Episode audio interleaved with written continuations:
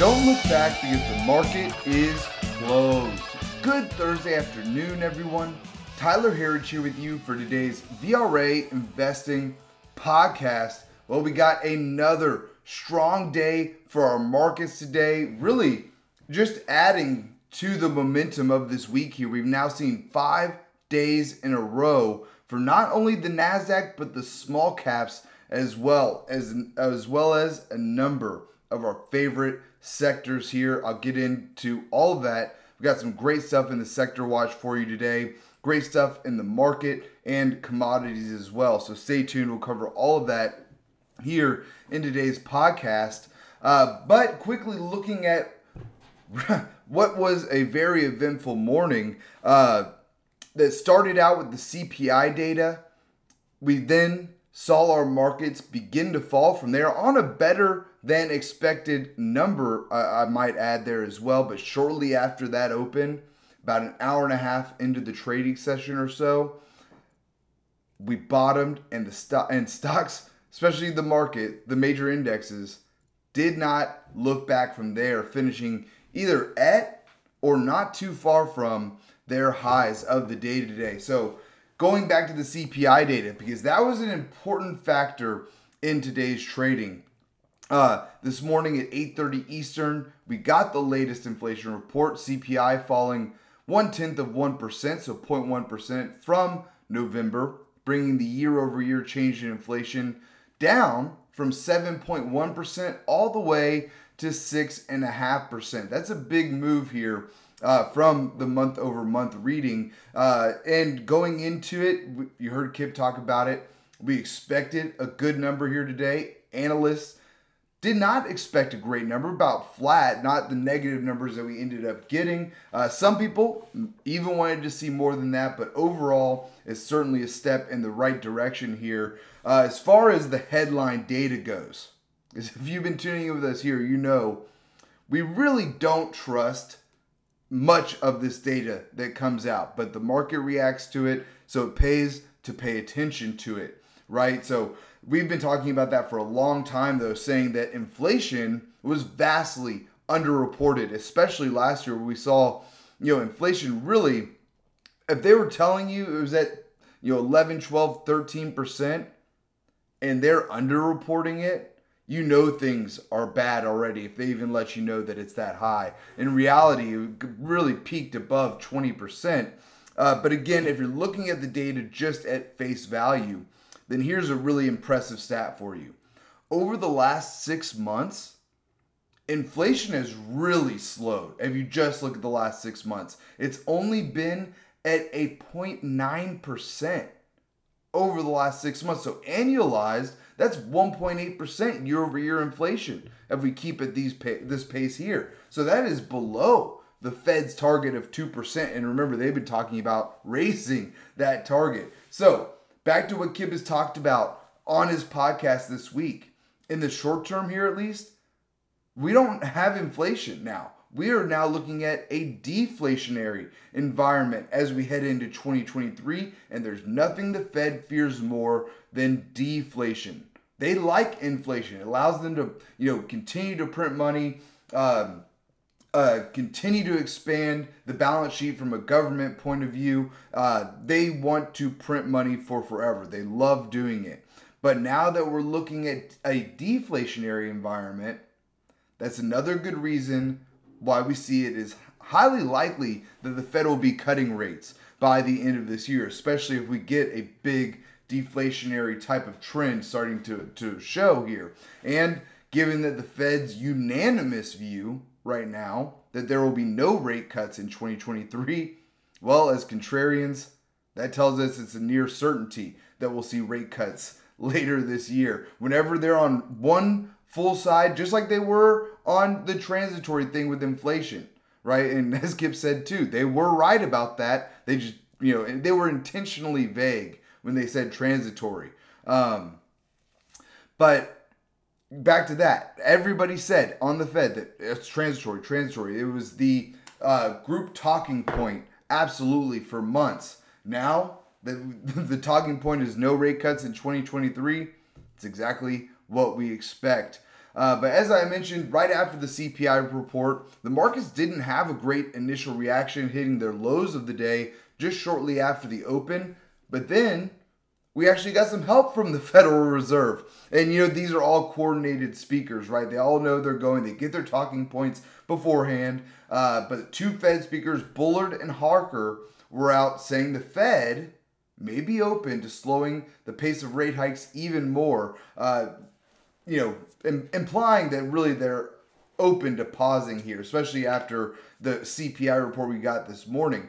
But after that report, the odds of a 25 basis point hike at their February 1st meeting is now 93% chance for a 25% basis point hike. Only a 7% chance now that we get another 50 basis points like we saw from the last Fed meeting. Uh, there is a chance in there, and I wish that this was in that poll of how many of these people actually think we might pause altogether in February. I would like to see that. I haven't seen it uh, uh as of yet. But on top of this, top of strong CPI data, we saw two other aspects that we'd love to see. We've been talking about these for months. The US dollar falling, falling, and the 10-year yield falling. Both of them continued lower today. The US dollar falling just about 1% here, hitting its lowest level since June of last year. Really good to see a weaker dollar here. Again, adds tailwinds for stocks. 10-year yield down a big almost 3% on the day today to a 3.44 on the 10 year yield, continuing its downtrend as well uh, since its peak in October. Uh, again, that's exactly what you want to see if you're bullish on stocks right now. Lower yields and a lower dollar provide massive tailwinds for this market. We want to see those continue. We have gotten into oversold levels here. Uh, but uh, you know when these things happen they happen quick right like when you see bitcoin start to move all of a sudden you're having you're talking 20 30% moves i mean it's not going to be like bitcoin to the downside but uh, we certainly would like to see that trend continue so looking at our markets on the day today uh, again, Nasdaq and the small caps up five days in a row now. Dow and S&P still looking good, up three days in a row here. But we were led by small caps today. And coming out of a bear market, I covered these stats in uh, December of last year.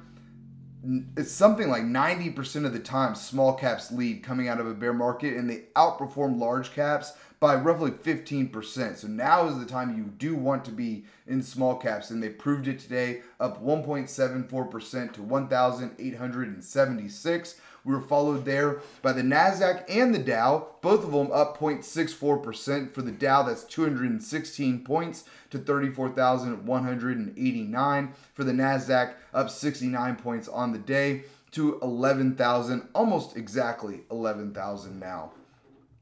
And finally, lastly, the S&P 500 up 0.34% to 3,983. But, you know, sticking with the, ma- uh, the main things that we watch here, perhaps one of the best things that we saw today in today's action, we saw actually from Taiwan Semiconductors. Today, the company reported, you know, strong earnings on the top line, Q4 profit jumping, had a big jump there but that's not exactly what caught our attention because the company did miss on revenue. They went on to warn of weak macroeconomic conditions uh, and adjustments that are going to result in falling revenue and declining margins for Taiwan Semi. Specifically, they said they expect revenue to continue to fall next year or into the first quarter another 14%, and operating margins falling as well despite really everything they could have done in that earnings report to talk down the market, the stock finished up almost 6.4% today, getting back above the 200 day. Big breakout here, really, uh, at the highs of the day, its highest level since August of last year. Uh, when bad news starts to become good news for the semis, it's typically look out above from there, folks. And the semis were also up big on the day uh, up one and a half percent here. Also, have now spent three days above their 200 day moving average. We want to see about a week above the 200 day moving average to really, you know, go aggressively long there, but the chart has improved by a lot. Uh, again, three days in a row above the 200 day moving average is very good from the semis. And the even better news there is that stocks are going up on bad news. That's a trend that we want to see continue because last year, even good news was bad news. That's not what you want to see at all. And that was just the first look that we're going to get at earnings. R- earnings really start kicking into high gear. This isn't high gear yet, but tomorrow we kick off with the big banks. They always kick it off first. So stay tuned. We'll be reporting on that here as well. And this also adds fuel to the fire because as companies begin to report earnings over the next month, two months, it also allows them to begin buying back shares of their stock. Before earnings are released, there's a share buyback blackout period. Uh, so that is now coming to an end here as well. So another tailwind that we're looking at for stocks. Looking at our internals next up here on the day. this is good to see because we've continued to see strength across the board uh, as we've started this year. I mean, this was not typical action that we saw at all in 2022, uh, at least not the last nine to 10 months of the year.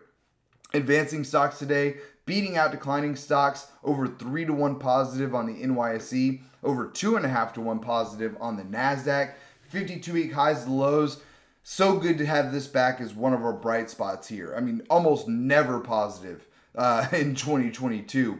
Um, but today, we had more 52 week highs to lows for both the NYSE and the NASDAQ, together coming in over 9 to 1 positive on the day today. So, like 258 stocks hitting 52 week highs to like 28 hitting 52 week lows. So, good day today. Lastly, here, volume coming in positive as well. Over 3 to 1 positive for the NYSE and even better for the NASDAQ. Looking at our sectors on the day, we finished with 8 out of our 11 S&P 500 sectors higher on the day. And very close, uh, the, the three that finished negative are were three of our laggards overall except for one but i'd like to point out that right now we have seven out of our 11 s&p 500 sectors above the 200 day moving average. Uh, good to see the strength coming in in the sectors, right? This is the under the surface kind of look that we're getting uh, at a high level, but nonetheless, not quite in depth as the internals, but still a good indicator here. Uh, and we are led today by energy, followed there by real estate hitting its highest level since September of last year. Communication services also highest level since September of last year, followed by tech uh, and then a few other highlights I have here industrials hitting their highest level since March of last year, and uh, materials as well hitting their highest level since June of last year. So, good day all around here. Our laggards on the day were consumer staples, utilities, and healthcare. Finally, for today, our VRA commodity watch. A lot of excitement here, too. Gold up big on the day now getting back above it, its highs of the day, getting back above $1,900 an ounce for the first time since April of last year. So good to see. We're up 1.13% now, just below or right at $1,900 an ounce. Silver up about 9 tenths of 1% to $23.92 an ounce. Copper up as well today, hitting its highest level since June. Really, a lot of multi month highs here. Charts are really starting to improve. Copper now up 0.16% to $4.17 a pound. I'm pretty sure makes its sixth day in a row of gains. Oil also, this is its sixth straight day of gains here, up 1.12% to $78.29 a barrel. And finally for today, Bitcoin having a strong day today. And you really like to see this because Bitcoin we look at it as a risk on indicator. When people are buying cryptos, it tells you, hey, I, you know, we've got money to put to work. We're willing to take a real risk on some of this money too. So good to see it leading, or yeah, leading today, especially higher. And if we see that continue, it just tells us even more we are in that risk on environment. That also helps our markets move higher. And when you go back and look at a chart of Bitcoin, I mean, for years you could have used this as an indicator. It's broken up a little bit um, over the last year or plus or so. But when Bitcoin starts moving higher, the market follows. We saw it time and time again from about 20, 2017 to about 2020 into 2021, and it's kind of broken apart from there. But if we can get Bitcoin to start to lead the way higher again, the risk on environment is back. Bitcoin up on the day 7.24% now to 18,829 of Bitcoin. Although earlier in the session today, it did get above 19,000 for the first time since November. So good day, really all around here today. And folks, that's all that we have time for here today. Please be sure to subscribe to receive our VRA podcast every day at the market close. You can sign up at VRAinsider.com. Click the podcast link at the top, and we'd love to have you with us. Thanks again for tuning in. Until next time, we'll see you back here tomorrow for the close.